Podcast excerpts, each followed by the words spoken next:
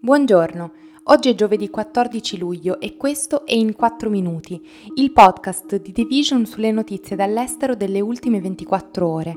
Questo episodio è presentato da MSI, colosso globale nel settore dell'information technology e del gaming, oggi sinonimo di costante ricerca di qualità e design avanzato, con i suoi laptop progettati specificatamente per gamer, content creator, professionisti e studenti. Parleremo della visita di Joe Biden in Israele, dei colloqui sul grano tra Russia e Ucraina a Istanbul mediati dalle Nazioni Unite e dell'inchiesta sul 6 gennaio negli Stati Uniti per cui Donald Trump sembra che abbia cercato di contattare uno dei testimoni. Il presidente degli Stati Uniti Joe Biden è arrivato mercoledì in Israele, la prima tappa del suo viaggio di quattro giorni in Medio Oriente.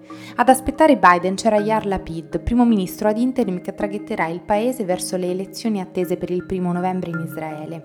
L'incontro con Lapid è stato disteso, a un certo punto i due hanno scherzato. Non so se ricordi, ma otto anni fa ci siamo incontrati alla Casa Bianca quando eri vicepresidente, ha detto Lapid a Biden. Mi hai detto, se solo avessi i capelli come i tuoi sarei presidente, al che ho risposto, ha detto Lapid, e se solo avessi la tua altezza sarei primo ministro.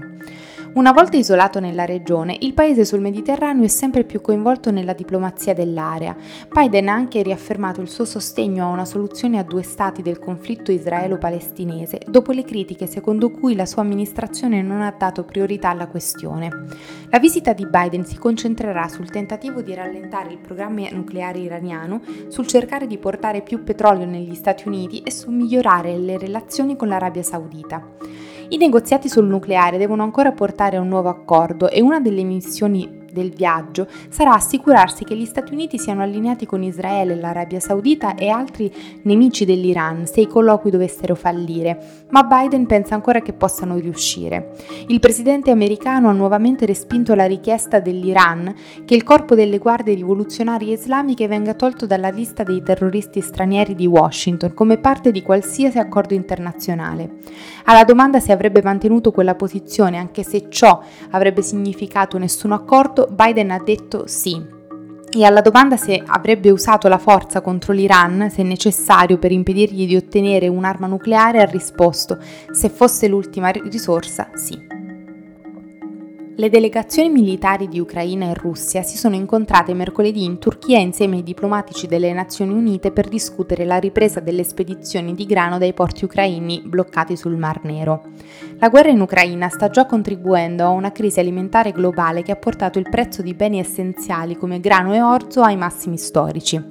La ricaduta più immediata e conseguenziale è la carestia incombente nel Corno d'Africa, dove anni di mancanza di pioggia stanno già devastando le comunità in Somalia e altri paesi vicini. L'Ucraina e la Russia sono i principali fornitori mondiali di grano, con la Russia che è anche un grande esportatore di fertilizzanti, mentre l'Ucraina è un importante produttore di olio di mais e girasole. Il Ministero della Difesa turco ha affermato che la riunione si è conclusa dopo meno di 90 minuti e non è stato immediatamente chiaro se i negoziati avessero compiuto progressi. I diplomatici affermano che i dettagli del piano in discussione includono navi ucraine che guidano le navi di grano dentro e fuori dal paese attraverso le acque portuali minate. La Russia accetta una tregua mentre le spedizioni si spostano e la Turchia, sostenuta dalle Nazioni Unite, ispeziona le navi per dissipare i timori russi sul contrabbando di armi. Le alternative proposte, come spostare il grano via terra o attraverso il fiume Danubio, sono state troppo lente, ingombranti e su piccola scala per affrontare la sfida delle oltre 22 milioni di tonnellate di grano bloccate a Odessa e in altri porti del Mar Nero. Il segretario generale delle Nazioni Unite, Antonio Guterres, ha affermato che stiamo davvero lavorando sodo, ma c'è ancora molta strada da fare, molte persone ne parlano, noi preferiamo provare a farlo.